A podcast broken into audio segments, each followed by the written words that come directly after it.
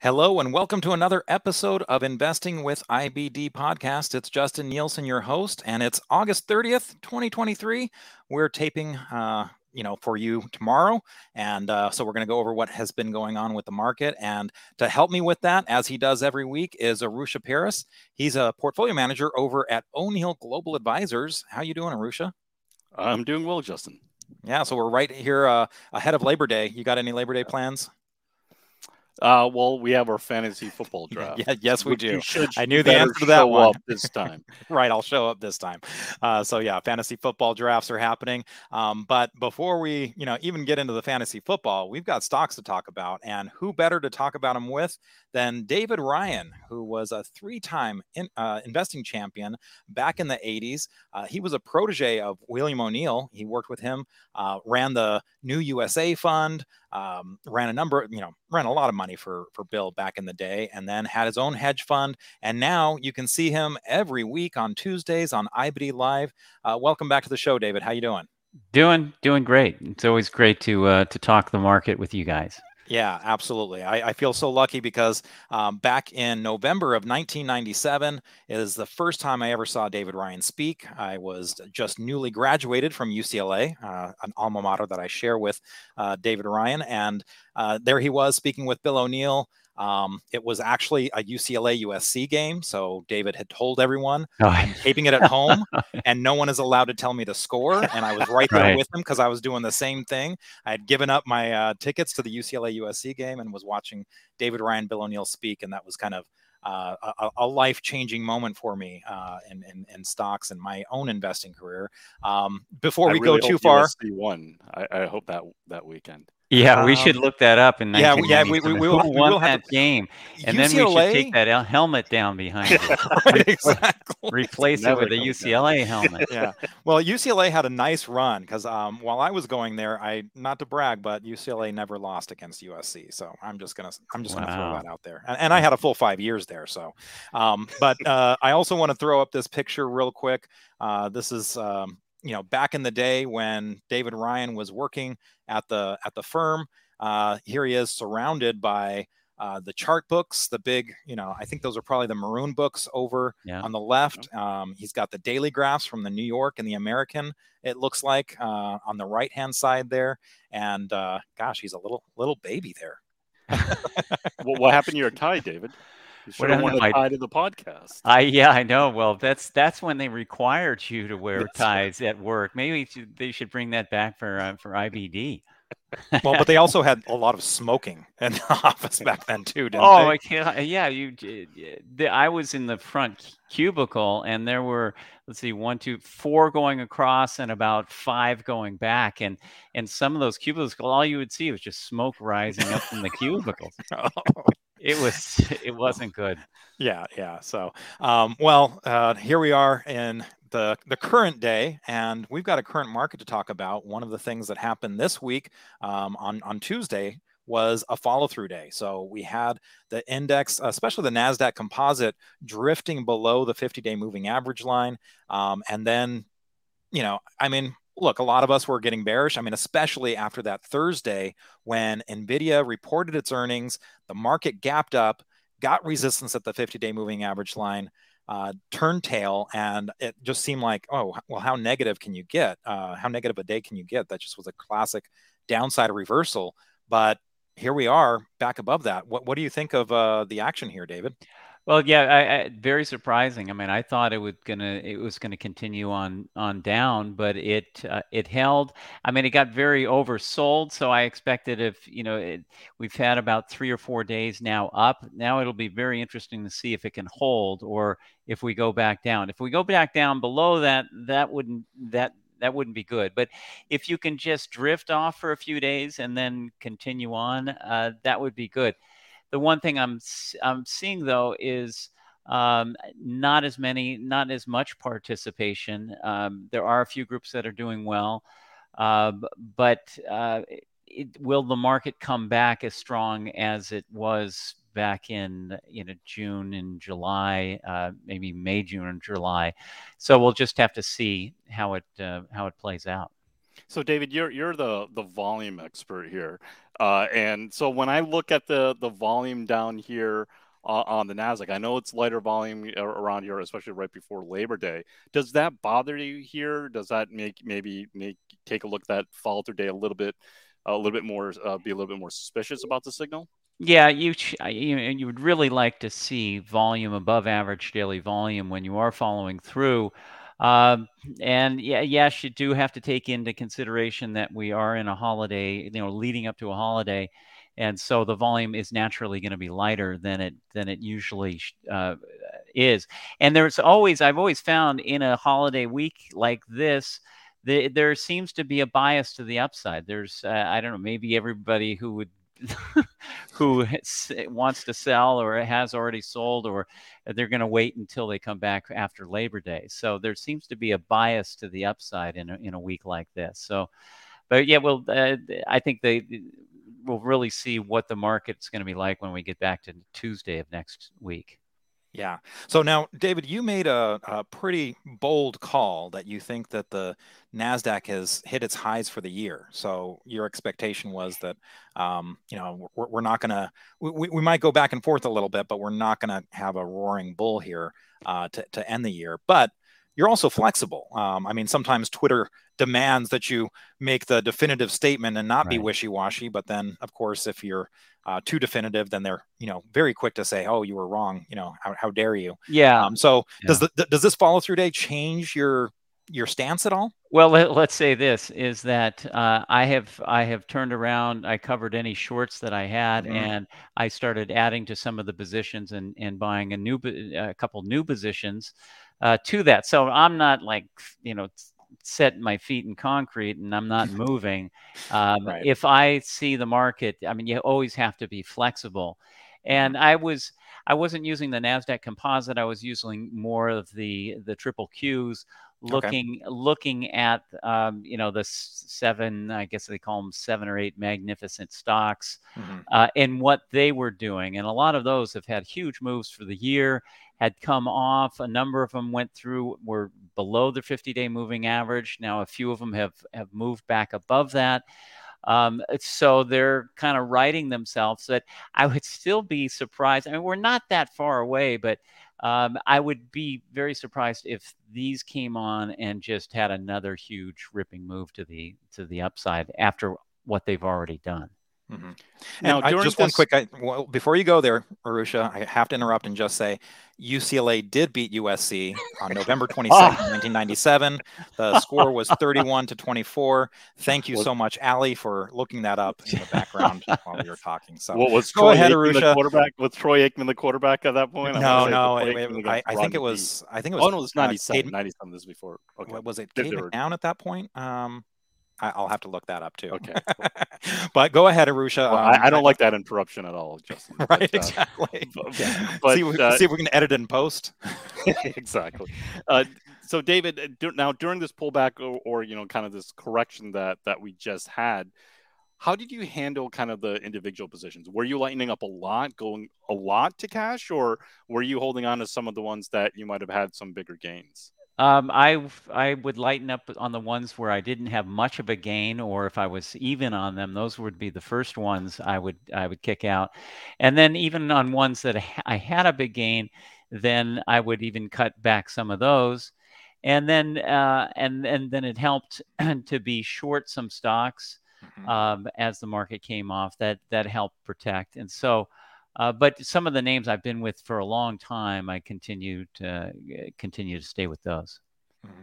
Uh, let's talk a little bit because you were you were pretty big on the TBT trade. Um, yeah. Of course, uh, this is one where if you want to be short bonds uh, and go in the direction of yields, uh, that's something where you can use um, TBT or there's the the, the, tr- the, triple leverage TMV.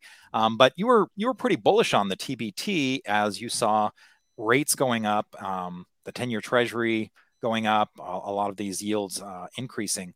Uh, but it seems like one of the things that really helped this market was that we see, we saw the yields come down quite a bit. Yeah. Is um, Uh, yeah, and do then, you use this macro picture? Oh yeah, Um, I mean, I try to look at uh, as many things as I possibly can to give me a clue to which way the market's going, and and when that started moving up and out of that that uh, that base, I guess it was in the 30s, mid 30s, that um, yeah, right there, that that's where I I started buying that position back because it had based out for a long period of time. Now it, it got close to the highs, but then I think a, a week ago, it might have been on a, uh, yeah, last week, this, it actually gapped down, mm-hmm. but held above the 21 day moving average.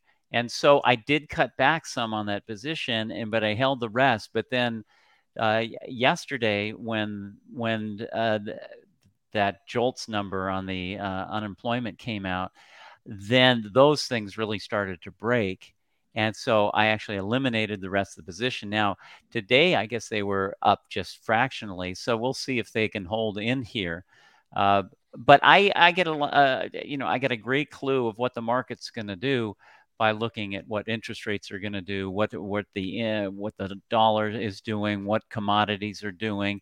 So uh, there's a lot of things that go into uh, my stance on the market. It's it's not just the index. It's it's a lot with of individual stocks, but it's some of these these other things. And I think on, on one IBD uh, live uh, segment we showed the relationship between the TBTs mm-hmm. and mm-hmm. and the and growth stocks or the triple Qs, and you'll see that when rates are going up, the Qs are going down, and when rates are coming down, the Qs are, are moving up. So there's a, a great correlation between between, or at least inverse correlation between the 2 mm-hmm. And and you're not worried about looking at too many indicators to create maybe too much noise. Um, no, I mean it's there. It, I mean there's not that much. I mean it, you really should be looking at interest rates because the interest rates are the price price of money, and every individual, every business in the country is affected by interest rates and and, and where they're going. So uh, I think that's an important factor to look at. Uh, but yeah, you never want to put all your weight into one indicator. But a lot of mine, eh, yeah, again, comes from can I find enough individual stocks to buy, uh, and and can I employ my money? What position can I get in these stocks? So that's where I get a big clue to what's going mm-hmm. on and and maybe you just kind of answered this but i was going to ask a follow-up to arusha's question is you know when you're looking at a number of different indicators um, what do you do when you know different indicators are telling you different things? Like um, or or sometimes those relationships break down where you expect an inverse relationship but then all of a sudden they're going together um, what what do yeah. you kind of do in those situations? Well, they, then it, go, it all goes back to the individual stocks. Do are there enough individual mm-hmm. stocks to to be fully invested, or if not, at what what percentage invested uh, am I? One one indicator that a lot of people always seem to bring up, which I have I found is good, but it's it's so inexact, is a sentiment you know, when mm. everybody says, oh, you know, the sentiment is so bad that the market has got to rally. Well, you just don't know where that level is where the market really is going to start moving higher. And so some of these things are very, very general, and some of them can be a little bit more precise. Yeah.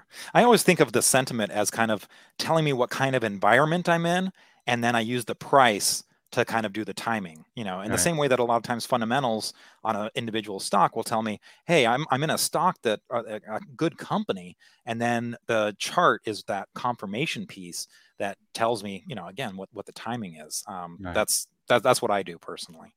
Um, uh, what about the Russell 2000? Um, small caps, uh, you know, a lot of times people look at the small cap market and, you know, as a gauge of how much strength we can expect. Um, certainly the you know the small caps were definitely hit hard by the the March um, you know bank banking crisis that was going on with Silicon Valley and so on. A lot of regional banks in the Russell 2000. Um, this got support at the 200-day moving average line, but doesn't look nearly as strong as the Nasdaq. Um, how does this factor into your analysis? Uh, well, it's it's just one more sector of the the market, smaller stocks. I mean, I, I can see that the, the relative strength rating on it is 59, and it's close to its lows, and even and it's really been sideways um, it's really been sideways for most of this uh, most of this year when I when I look at the chart. Yeah, I guess it came down and made a, a, low last June, and it's just been bouncing between about 200 and 160, mm-hmm. 170, back and forth, and just and basically going sideways. And even even in the last couple of days, it's rallied, but again on very light volume, right back into its its 50-day moving average. So, uh, and and there are a lot of financials that are that make up this index, and you would like to to see a little a stronger strength in the financials because that's you know if banks are doing well, usually the the overall economy is doing well. So, but this is one I, I rarely, if ever, trade, and uh, it's it just looks like a big sideways movement uh, yeah. at the moment. Mm-hmm. So, what are some of the the sectors that are are looking more interesting to you right now? Uh, it's, you know, if uh, if I if you bring up uh, uh it's G thirty five thirty three, that's um, what was that it? Is, G3533 is the symbol. It's oil and gas machinery and equipment and um, this is formed a nice. It, it had a, a, move up from its lows in May and June, uh, up, uh, and it's just kind of drifted off for a, about two or three weeks, and now looks like it's starting to go into at least a that's a that might be a, a nine month high. Uh, that's where uh, I found a, a, number of individual stocks doing well. And then there was also um, G1310, which is uh, U.S. gas and exploration. That's this has been consolidating for the last uh, over year, has come up, kind of built a kind of a handle, and seems to be doing a little bit better. And that's a lot of this. This will be, uh, you know, uh, influenced by the, the price of uh, of oil. So, uh, but this is one group that held very well as the other parts of the market came off and seems to has, have come up fairly nicely in the last few days. And we'll definitely get to some of the stocks that are in the oil and gas um, space in our third segment. But we're going to take a quick break. And when we come back, we're going to have David Ryan talk to us a little bit about how to do your position sizing properly. Stay tuned. We'll be right back. This message comes from Viking, committed to exploring the world in comfort. Journey through the heart of Europe on an elegant Viking longship with thoughtful service, destination focused dining, and cultural enrichment on board and on shore. And every Viking voyage is all inclusive with no children and no casinos. Discover more at Viking.com. Welcome back to the Investing with IBD podcast. It's Justin Nielsen here, your host, and uh, Rusha Paris, who joins me every week, is here uh, from O'Neil Global Advisors. He's a portfolio manager over there. And then joining us on the show this week is David Ryan, three time U.S. investing champion back in the 80s, uh, portfolio manager with William O'Neil uh, for, for a number of years, and then also had his own hedge fund and is currently a contributor on IBD Live every week. So, uh, David, let's get into the topic of the of the week here, and it's position sizing, which can be such a big it's kind of a personal decision, right? Everyone has their own risk tolerance, but mm-hmm. there's certainly uh, some ways to do it and some ways not to do it. Uh, what can you share about your kind of overall outlook on how to position size properly? Well, uh, first of all, as as you said, it is personal, and for it all a lot of it depends on where you are in terms of age, where you are in terms of your uh, just your economic standing or or how much you're making or eh, you know do you do you own a home? Are you married? Do you have kids? A, a lot of that can be influenced uh, by that. And uh, and so when i think about when i made my my greatest gains uh, it was when i was i was single and i had no home and if i you know if i took too much risk or if i if the i, I blew up or had some real downturn uh, that i had you know another 40 years of income uh, you know, by mm-hmm. working in, in jobs and such so i could afford to take more risk but then as the years have gone on and you have five kids and a home and and such then you start thinking a little bit more conservatively and then i'm not that as a nearly as aggressive uh, as I was during that time. But I wanted to bring this uh, sort of two different topics: uh, concentration and and margin, uh, borrowing money to buy stocks. Of when uh, you know h- how this should work. So if you're in a position uh, where you can take more risk, then I would recommend. And, and Bill even said this in your in um, uh, in his book. Uh, that if you have maybe up to $200,000 in the market or less, you really shouldn't be buying more than four positions, four or five positions. Uh, and then maybe if you've got a lot more, go up to 10. But but once you start getting beyond 10 positions, then uh, you have to really pick a number of really good stocks to make some huge gains. If you want really, you know, large gains where you can get over a 50% move in your portfolio in a year or the 100% three years in a row that I had uh, back in the 80s, you really have to bring it down to really four or five positions. And so, so I would say four to five positions, 20% in each one max. Um, and then um, and then if one of the positions really takes off and you get another chance to add after it's had a really nice move let's say a stock goes from 25 to 40 and then pulls back to 35 over four or five weeks and then starts off again that that can take you can go from a 20% position which is probably now 25% because you've gotten some appreciation and add another 10% or even another 15% where it's like 40% of your portfolio mm-hmm. and then it takes off again and you have another run uh, well that's where you can really make some some big money but you have to watch them very very closely um, and uh, and when I was talking to my son Sean, who's done well in these U.S. investing championships in the last couple of years, what he's doing is he's really concentrating. I mean, he's not four and five positions; he's one or two positions. But he says when he takes a huge position in something, he's focused on it so closely that he's watching it almost all day long. And if mm-hmm. something starts uh, not working out, he's quick to uh, to sell it back. But um, but yeah, don't be afraid of sizing up on even uh, even larger on subsequent basis. And I yeah, I know I, I had some of sometimes forty percent of my capital in one stock, but that was that was in a you know at a time when all, uh, most of my stocks were doing well. And I would look to also sell into strength uh, on some of these stocks uh, and not wait until they started rolling over.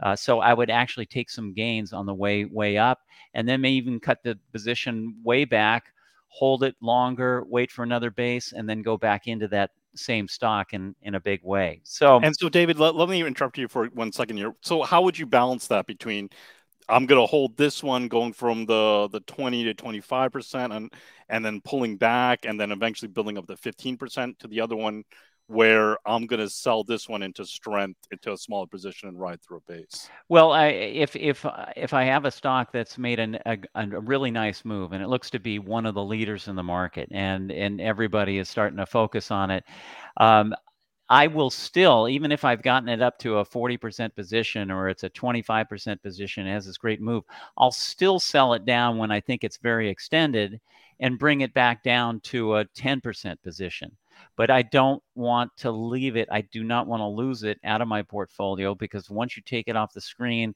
lots of times you're looking the other way one day and the thing takes off and goes without you. So, um, so I if if I find that I that this is one of the true leaders in the market, I do not want to lose the position. I just want to maybe trade it down a little bit more. So then the question is when you are focused, you have four to five positions when do you use margin? Mm-hmm. Now, margin should be only used for very brief periods of time. When I hear somebody says, "Yeah, I'm on margin all the time," I say you're crazy because you can lose a lot of money uh, when you're on margin when the market sells off, especially if you're in growth stocks because uh, you know a, a, normal pullback in a growth stock can be 20 to 25 percent, and if you're fully margined, that that's even a larger percentage. So there are i say there's weeks or months uh, that you can be on on margin and really push it but when should those times be well i would you justin you've probably gone over you know power trend rallies Mm-hmm. That's a great time when everything is going in the same direction. You've got the 21 day above the 50 day, the 50 day above the 200 day. All three of those are in nice uptrends. That's a time when you can push, you can go on to margin and um, and and and use some uh, some capital that's not not yours. Mm-hmm. But um, but then also um, margin can be applied when also when you have really nailed a lead, one or two of the top leaders in the market. Mm-hmm. That's when when you have the confidence that you pick these things up early and you're starting to get gains in them and the market is taking off. That's when you should have the confidence where you can go ahead and borrow more money and increase those positions uh, appropriately at, at times when they either pull back or build new bases.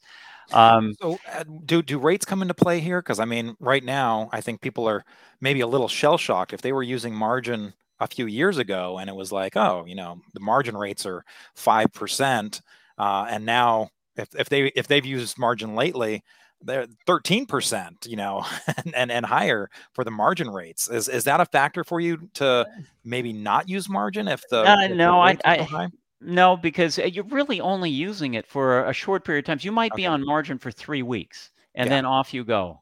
Or, mm-hmm. you know, maybe if it's it's a great run and for two months you're on margin, boom, you come off. So mm-hmm. in two months you divide that, let's say at 12% rates. I mean, you're you're just paying a few percentage points to the right. to use that money. So it's not like you're there all year long. It's just it's for very short, brief periods of time when you're in a really nice a nice move. And uh, and I was looking up, uh, you know, O'Neil said that you should mar- use margin in the first two years, or you can use margin in the first two years of a bull market.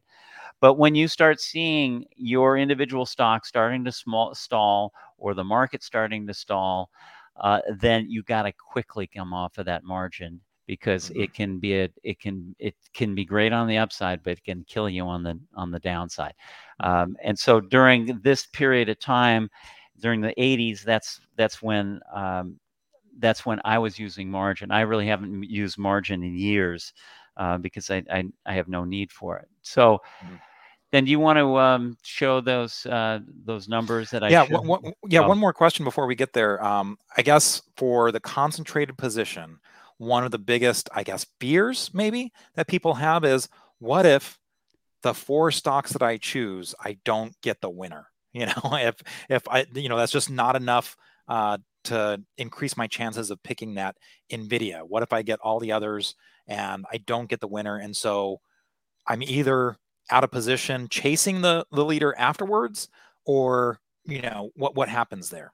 Well usually if if you're in a, a bull market it's going to last longer than a couple months. It should last for a year and a half. You're going to have other chances along the way to get those ones that took off without you. Some kind of pullback some kind of base building along the way uh, that you can then move out of the ones that sh- that might just might not be keeping up with the leaders and sell those and move that money into uh, into the leadership. So mm-hmm. if you don't nail them right at the first move out, you're going to have.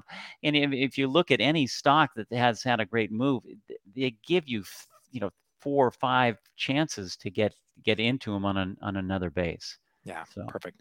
So where did you want to start with charts? Um, well, um, well, did you have the? Well, we'll start. I mean, you can start right there, right with uh, with Circuit City. Circuit this, City. Okay this was a stock that that I bought all the way back. I mean, this was yeah back in uh, I think yeah 1984. Mm-hmm. Um, and you can see this stock actually had already made a move. I mean, it came up from five or six dollars a share up to 17, and then it put in this long base for a number. Yeah, look at the move that thing oh, has made. Now, see that has already had a three for one split and a, three for two split. This was a turnaround situation. This was this um, it used to be called Wards all the way going back in the 80s, changed the name to Circuit City, and was the competitor to Best Buy. And so you can see a beautiful cup and handle that the stock made, and relative strength line going into new high ground uh, right as the stock was going to new high ground. And the other thing to notice is, is you see the uh, uh, down in the volume how the average daily volume was drifting off, coming off it actually looked like it had dropped in half during that consolidation um, as the stock was building a base, and that's what you want to see. And mm-hmm. then the three tight weeks that it had right before it broke out, that's I'm always keying off off of that. Mm-hmm. So, and that's that's where the the well there there you can see the buy right there at uh, right above 16. Um, the first day, it looks like it broke out and it finished eh, half range, middle of the range, even the lower range, but then it continued out, pulled back. And then look at the move that it made. I mean, that's a 16 to 29 move. So you get a 50% move out of that stock. I didn't sell it into strength, but it looks like I, I sold it right when that thing broke the 50 day moving average. So I still got a I still got a 16 to 24 move, so that was still a 50% um, uh, 16 yeah uh, yeah 50% move on on that stock. And this is pretty and what quick. About, this is what, not like a 18 month move like for a lot of no. Leaders. This is this is very quick. So were you kind of doing these quick uh, quicker trades and kind of compounding that way for your yeah, investing? Yeah, because then then I would take that and I would move it into another stock or I'd have another one at that that same time. But when a stock is is doing this that's where you want to hit it hard and you can really have another buy spot there at, at 1850 where it came pulled back right down to that 50 day moving average mm-hmm. and the mm-hmm. volume was a lot was lighter and then look at the volume come into that stock as it started moving back up and out now i mean that was a pretty big going from 22 back down to 1850 yeah. yeah. right? That's, you know, that's 20% people, in just a few days, right? Yeah. Yeah. People might get shaken out there. What, what, what would you say to that kind of scenario? Well, I, I mean, it had one day, one day of volume and, um, it was still above the 50 day moving average.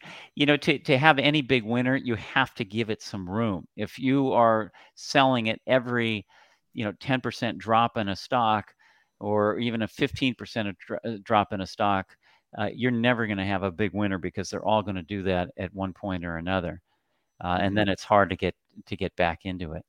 Mm-hmm. And and is this um, you know what, what was your position size at the at the time? Do you remember? Were you doing that, kind of uh, for? Yeah, I know. I, am pretty sure size? it was at least a 20% position, if not uh, if mm-hmm. not bigger. So I mm-hmm. would start my position sizers higher. You have to start higher to uh, to do that. Mm-hmm and uh, this is this is what that looks like on the weekly chart. Um, you want to discuss a little bit about uh, Franklin Resources? Yeah, Franklin Resources. Um, here's another one uh, where the stock had gone from 10 to 30, built a base, and uh, this was just one of the companies that were the forefront of mutual funds. And uh, but I, I said this. I've, I think I said this a number of times. Lots of times, I just let the market tell me which which are the strongest stocks. I let them. I watch to see which stocks can double. Mm-hmm. I I look to see them build a new base, and I get the next double out of them if I if I hadn't gotten them before. But here's a stock that had a, a really nice move and then um, actually even split, but then put in a, a nice, that looks like a six week, five to six week base and uh, all the volume. Look at the volume all along that move.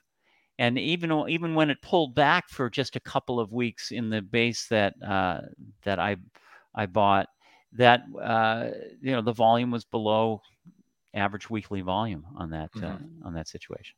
And so I mean that's just such a were... telltale sign when you see all of that volume come in when the when yeah. the moving average line you know goes up that much on the move up, you know that institutions are getting in there. Um, so yeah, what were you going to say, Arusha?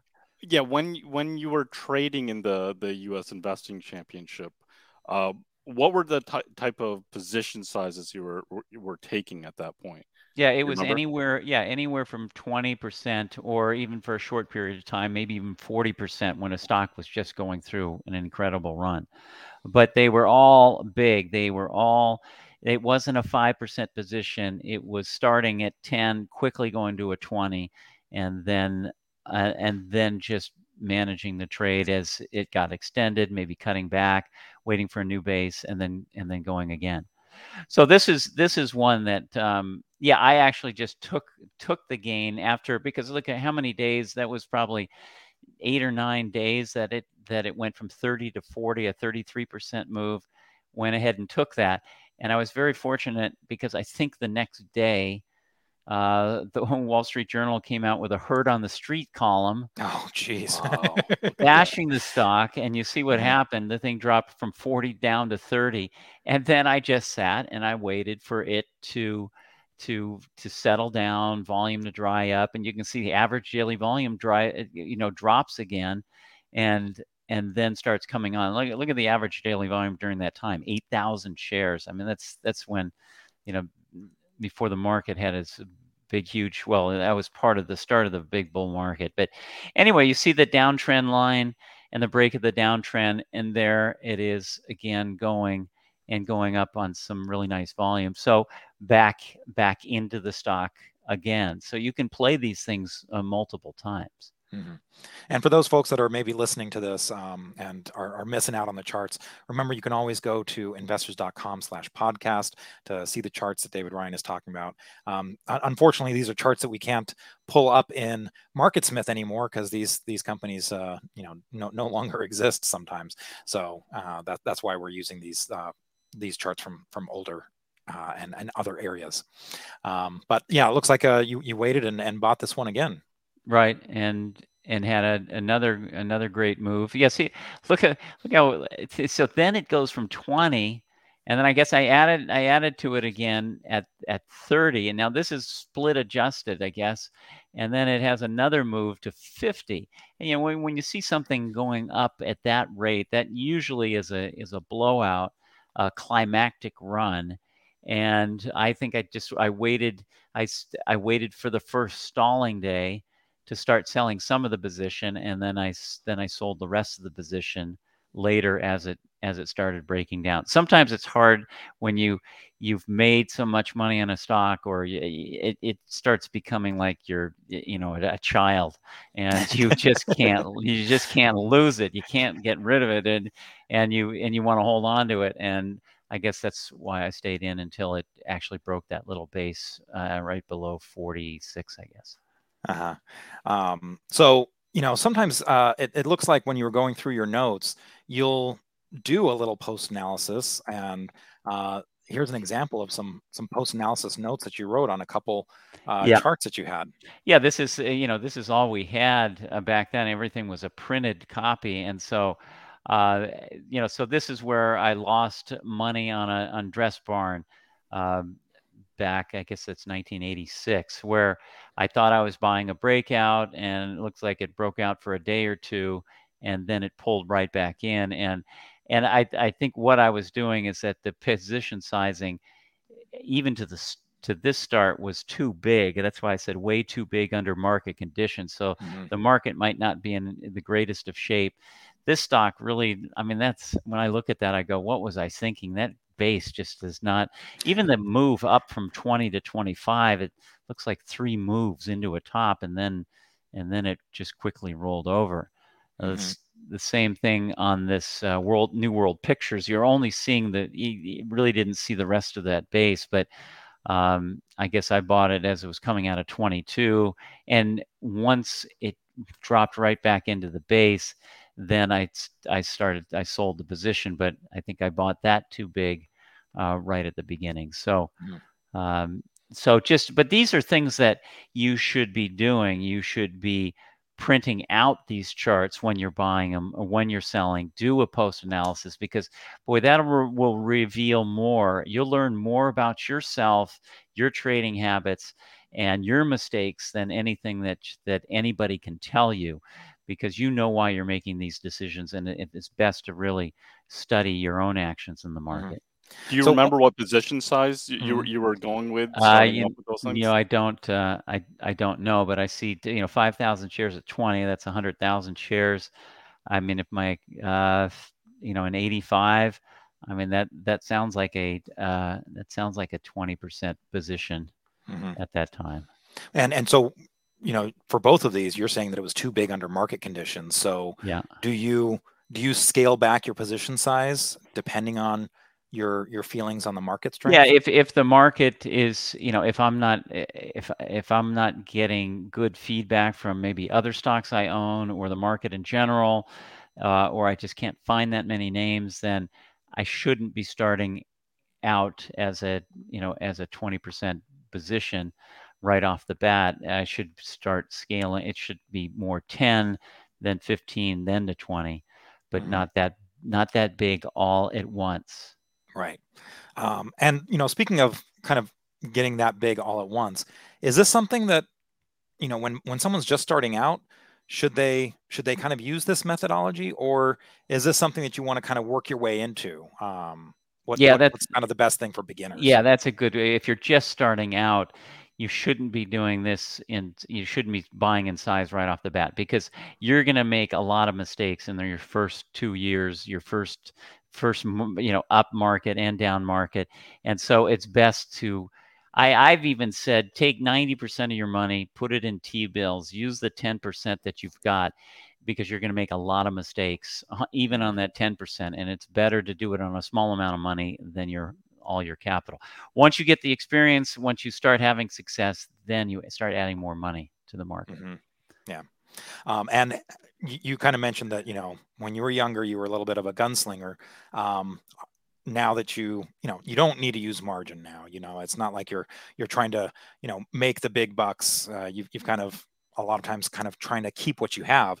So have you shifted this to more positions uh, smaller position sizes or how have you adjusted? Yeah more more positions um, you know now what what the capital I'm working with now I'm I'm going to 10 positions but even some of those when they start working and they're doing well then that's not going to be a 10% position with appreciation and buying additional bases they can get up to 20 or 25% of the portfolio with something that's uh, that's been working mm-hmm. and we've got one more thing uh, that as you were doing research uh, that you came up with that you wanted to share. Uh, so go ahead and tell us what we're looking at here. Yeah, and this, uh, you know, so I had to go back when I uh, and look at my tax returns for these years when I was uh, winning these U.S. investing championships, and and I and I looked at the what I was being paid at O'Neil and the capital gains I was making. And so you can see in 85, my salary was 25,000, but my capital gains were 52,000 in the market. And then the next year, I guess I got a raise. I was making 34,000, but I had capital gains of 255,000.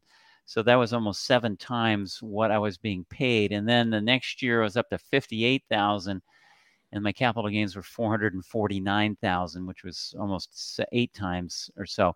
But it's it, but this is where I was using margin, I was using concentration and you can see the power of the compounding when you can do this uh, you know a number of years in a row. It's just amazing how how big the numbers can get. Yeah and let's not forget 1987 you know that that's when the big crash happened. So right. it looked like you uh, were able to retain a lot of gains if uh, if at the end of the year, at the end of the tax year, you still had that sizable capital gain that you were. Yeah, I, I, still remember August of '87. I got married, and uh, during my honeymoon, the market was up. But right as I came back, it looked like the market had topped out.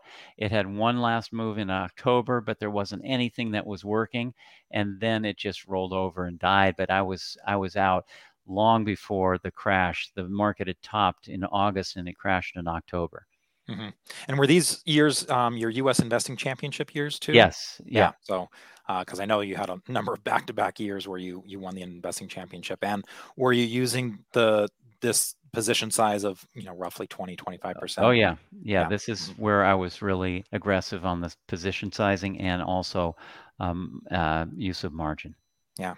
Well, that's awesome stuff. Uh, thank you so much for kind of opening opening a little window into your your U.S. investing championship days, um, what it was like when you were first starting out, and how you got that early success that helped uh, kind of launch your your whole entire career. So, yeah. thanks a lot for sharing that. And uh, we'll take a break right now. But when we come back, David Ryan is also going to share some of the stocks that are on his radar right now. Stay tuned. We'll be right back. Trading Tesla, sometimes you get the bear. Sometimes it gets you. Single stock daily leveraged and inverse ETFs from Direxion. Before investing, carefully consider a fund's objectives, risk, charges, and expenses contained in the prospectus at direxion.com. Read carefully.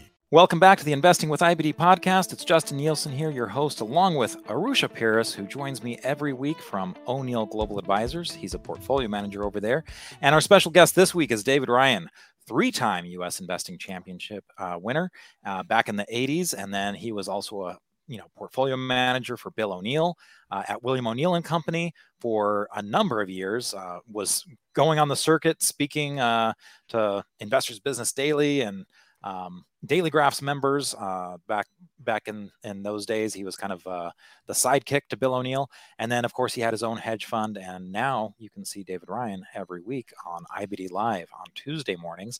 Um, so David, let's talk a little bit about the the stocks that have been on your radar. And I just want to point out you're you've got a number of oil and gas names here, but you were really pointing out on IBD Live the oil and gas shift. I mean, well, first of all, you were really on top of the commodity shift. I mean, this was back with the with the fertilizers uh, a, a, couple years ago when the fertilizers were coming back on very strongly, um, and then the the commodity play that was happening in a lot of 2022, um, and now just a few weeks ago you were kind of back on oil and gas. Uh, what was it that you were seeing in this area that kind of uh, made it a little bit more attractive to you?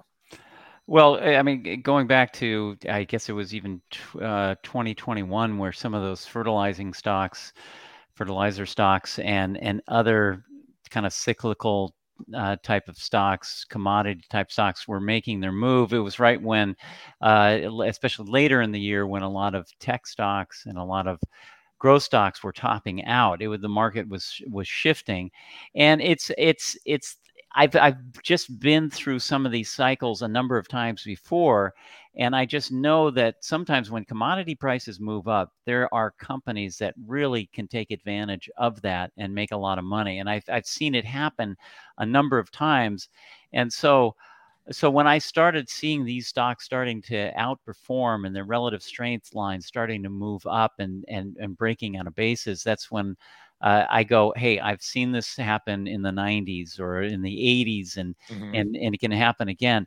And and even even uh, Bill in his book, he he he really only dedicates, I think, one page to cyclical stocks, but he said 25% of the 25% uh, of some of the greatest winners are cyclical companies. So they can mm-hmm. make some big moves.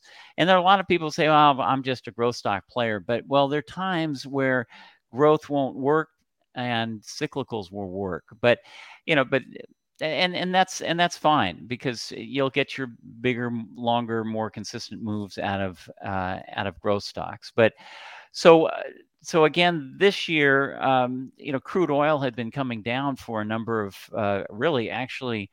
Uh, it's been coming down for most most of the year. I guess it topped. Uh, I'm looking at USO topped in um, six, uh, really all the way back last year, 617 of two, 2022, and made a low. Really, I guess there was a low uh, earlier in the year in March, and then it kind of consolidated and started moving up in June. And it really broke a downtrend line uh, in June. And so I started looking at some of the names that um, that were actually outperforming or, or moving up along with that and the first one was Tidewater. And you can see Tidewater was actually in a, in a nice up move mm-hmm. from October of last year all the way up into March.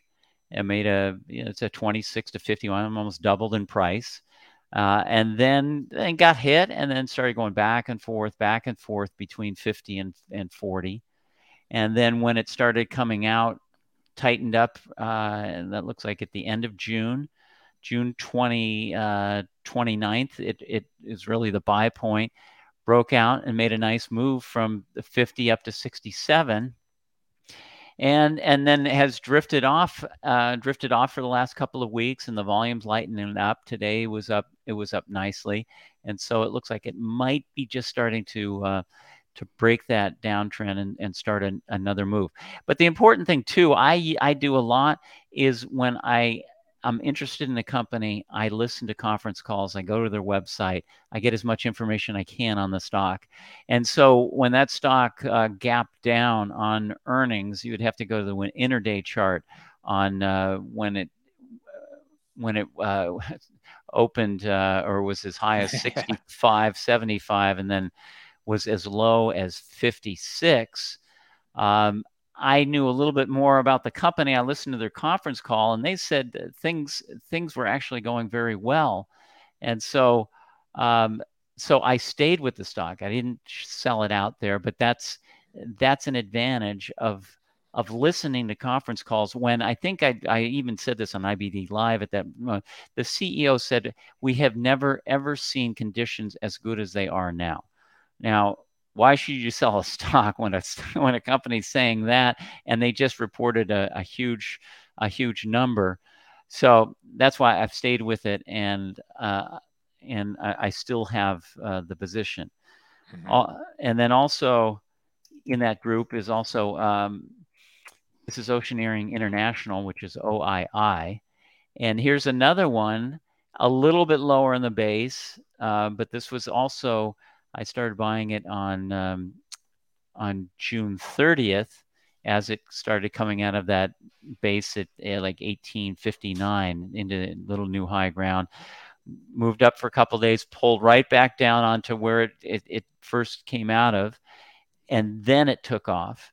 And this had a really nice move up to 2380. And okay, so now here it is. It happened again where the stock reported after the close and and uh, the conference call the st- what was incredible is this stock closed at 2380 during the conference call or uh, the stock actually hit $17 a share. It dropped that far in after hours. But listening to the conference call the ceo said you know we get we have some lumpy quarters and some of the some of the things that we're going to go into the second quarter have actually been shifted into the third quarter. And so i didn't i didn't sell it. I actually bought some more after it opened you know and then and then traded it. It moved up and now it's moved back and forth and it looks like it's starting to come on again. But they're saying the same things.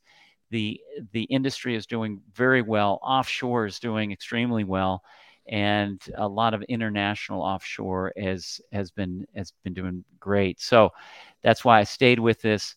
Uh, and you can see more of a turnaround situation. Some very big quarters coming through, and you got some good volume today as the stock started moving up, uh, mm-hmm. moving higher.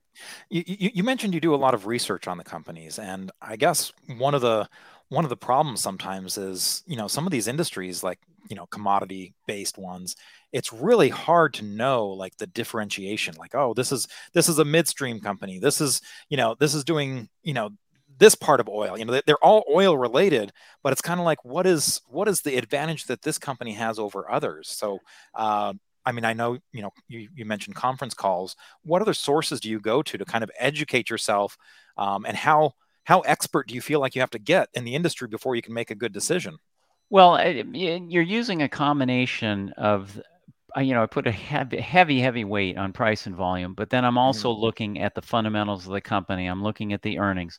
I'm also looking. I do this every time uh, I look at a stock. I go from the the daily to the weekly to the monthly, and so I look at every single time frame of the stock. So if you go to the monthly on Oceaneering International, you can see look, the stock has made some really nice moves in the past. Mm-hmm. I mean, mm-hmm. that's going all the way back you know in into the 2000s and and 2009 to 2014 that's a really nice move. So i have the history a little bit that these things can really take off when the conditions are right for that uh, specific company and for that industry. So, yes, I mean as much as you can, you can, and I look into some other companies, but I uh, I let the market tell me which are the ones that are positioned best because those are the ones that are going to be the first ones into new high ground, and the ones that are usually going to make uh, the biggest move. Mm-hmm. So, you know, well, uh, a, but, quick follow up question because you mentioned the fundamentals. Sometimes with the cyclical stocks they don't have the fundamentals, right? The fundamentals are kind of lacking. So, what do you kind of use to kind of say, oh, the estimates are looking good, or this is where the turnaround is happening? How do you know? Yeah. Well, you'll usually usually after one or even two, if you can get two quarters of a big turn in earnings, Okay. then uh, that will that will give you a clue. You don't have to wait until you get a growth rate uh, growth rate after three years or anything like that. But this actually started, the move really actually started, at least in terms of the earnings, in September of 22, where their sales were up 20% and the earnings were, I guess, you know, 23 versus a loss or 23 versus one, uh, and and so so it really when the when by the time this gets a growth rate if it lasts for two years or three years and it has a growth rate and it has all these quarters that's probably the time to buy them so you have to think a little bit uh, opposite is probably the time to sell them yeah sorry yeah it's time to sell them Mhm. the time to buy them is when the earnings are just starting to turn Mhm. and that's uh, that's what you should be doing on on these cyclical stocks Mhm. so um, and then i had CRS CRS, CRS, Carpenter Technology. Carpenter. Carpenter Carpenter's, technology. yep. yeah and that's um, this is just a recent buy so uh, and and you can see this is not as dynamic or it can move really as fast if you if you look at the at the past i mean it's kind of a a slower uh, steadier type of company. In 2003 through 2006 it made a, a really huge move. So i like to see that. And then you can actually see that it's actually you can draw a downtrend line from 2007 across. It just broke that in the last couple of months. Um, but this is just a, a recent buy because it's it's been in a nice uptrend. And i just last week you see when the market was selling off this stock got very very tight and you Mhm. can see the relative strength line was holding extremely well uh, almost looking like it was going into new high ground even though the stock was consolidating and then on monday that's where i first bought it and then added it add to it uh, yesterday, and now it's starting to get a little bit out of there uh, today. But you got three really nice days. The last two days have been very on very very strong earnings. So, So, so you Uh, don't consider this a, a little too extended or anything, right? uh, well, now I think it's getting extended. I mean, the buy Okay. point six. It's you know I, I guess if you say that most of the base has been built under 60, you go Okay. five percent from that, then I guess you're talking 63. So if it's you're sort of getting towards the upper range, you want to be buying it as exact as you possibly can. Uh, so uh, so that there's a third one, and then I guess the last one we could talk about is one I've held since I think October of last year, and this is Elf Beauty, ELF. And you can see this has just built a number of great bases along the way. And really, since, I mean, you could go all the way back to June of last year, this stock has only spent a couple of days under the 50 day moving average. And those have turned out to be buy spots on this stock because it pulls back and then either earnings are announced or the stock just quickly turns and goes and goes up. But you can see, I mean, there's uh, buy spots in the 40s in October and November, in the 50s in you know in uh, January, February. Uh, then you had another buy spot there in March. You had another buy spot. Well, that was more on earnings, so a little bit harder, but that was uh, that was in May.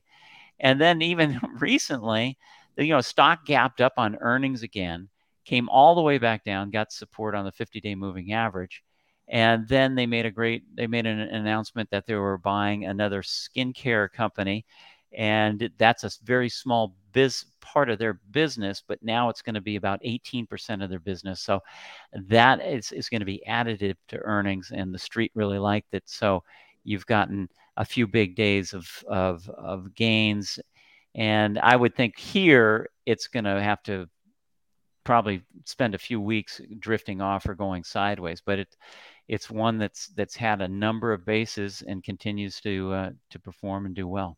And is this one that it just uh, got on your radar back in October because it doubled once? Um, well, yeah, it was yeah because it had a nice a nice move out of a out of a really nice base. I think it was really August where it really started that that move, the first week in August, and then actually kind of based out. But you know, a lot of it, I while I was coming home uh, I, when I, when I get when we come home from church, it's we drive about 50 minutes to get to the church we like to go to. And on the way home, I have my wife drive, and I start going through on my iPad. I got start going through ch- uh, charts in the car, and I turned to her and I said, "Yeah, have you ever heard of this stock called Elf Beauty?" She goes, "Oh, oh my gosh! I just, you know, I've been telling some of my friends about I, how I've been buying this, and I said, wow. what are you doing? You're telling your friends, or you're not telling me that." You're buying. Wasn't that something stuff? in the vows? Uh, you know, yeah, you got married in '87. I'm sure that was yeah. part of your vows. so, so she, and I said, "Oh, that's well, that it's great." But even even uh, that, I was late by a few weeks on that stock but look at the move that the, the, the thing has made. But you never know where you're going to get your next great idea. But mm-hmm. that's what's so much fun about this business is that it's always this puzzle trying to fit what what are you doing? What are your friends talking about? What's the market doing? And trying to find that next great winner. And so this is the way. And uh, and even on IBD Live, I remember the, there was a woman who who said he she, she said my daughter started using these products. I started using these products the woman said. And then she said and even the, the her mother was using these products. And so you had three generations you all using the product. You would have to think that if they were doing it millions of others or hundreds of thousands of others were doing the same thing. So that was a great endorsement. And i picked i picked that up on ibd live uh, just by talking about the stock mm-hmm. so and and uh, Arusha, maybe if you show the monthly chart uh, again, just to you know, show how crazy this this move has been. I mean, it's just you know looks looks straight up. Now, for a lot of people that miss this, there's that kind of urge to like, well, I I, I want to own the winner. I want to say I had some of this, um, but I mean, this thing is sticking straight up. So, do you is this just long gone and if you don't have it, forget about it, or is this still in one of those? hey, this was so powerful. Wait for another base, uh, longer yeah. base, and see if it can come out of it again. Yeah, I would. I would wait for a, a longer base. I knew I wouldn't be buying it here, but I would wait for a new base to form, and then um, and then then go ahead and, and, buy it. But it might have to it might have to spend a number of months going sideways after the move that it's made. Uh, but you know, at some point, people are going to get used to them. You know, blowing out the earnings and it won't be as much as uh, as a surprise. But so mm-hmm. that's why i'm thinking it might have to spend uh, a lot of time going sideways before the next move. Mm-hmm. well david ryan thank you so much for sharing uh, so much with us today. I mean between the position sizing and also uh, how you got into some of these names and you know what what you're looking at uh, very insightful and uh, very good stuff for our listeners. So thank you so much for being on the okay. show thanks for having me. It's, it's always fun Okay. And uh, that's going to wrap it up for us this week. Joining us next week, uh, Mark Minervini is going to be on the show. Of course, David Ryan was actually speaking with Mark Minervini uh, for some of his workshops that he was doing. So we're going to have Mark Minervini back on the show and kind of get his take on what's happening with the market, what stocks he's looking at, and an important learning lesson from him. Hope you stay tuned for that uh, next week. Thanks for watching. Make sure to subscribe, rate, and review our podcast if you haven't already. We'd really appreciate it. You can also send us your questions and comments to investingpodcast at investors.com. We would love to hear from you and may use your comments on an upcoming episode.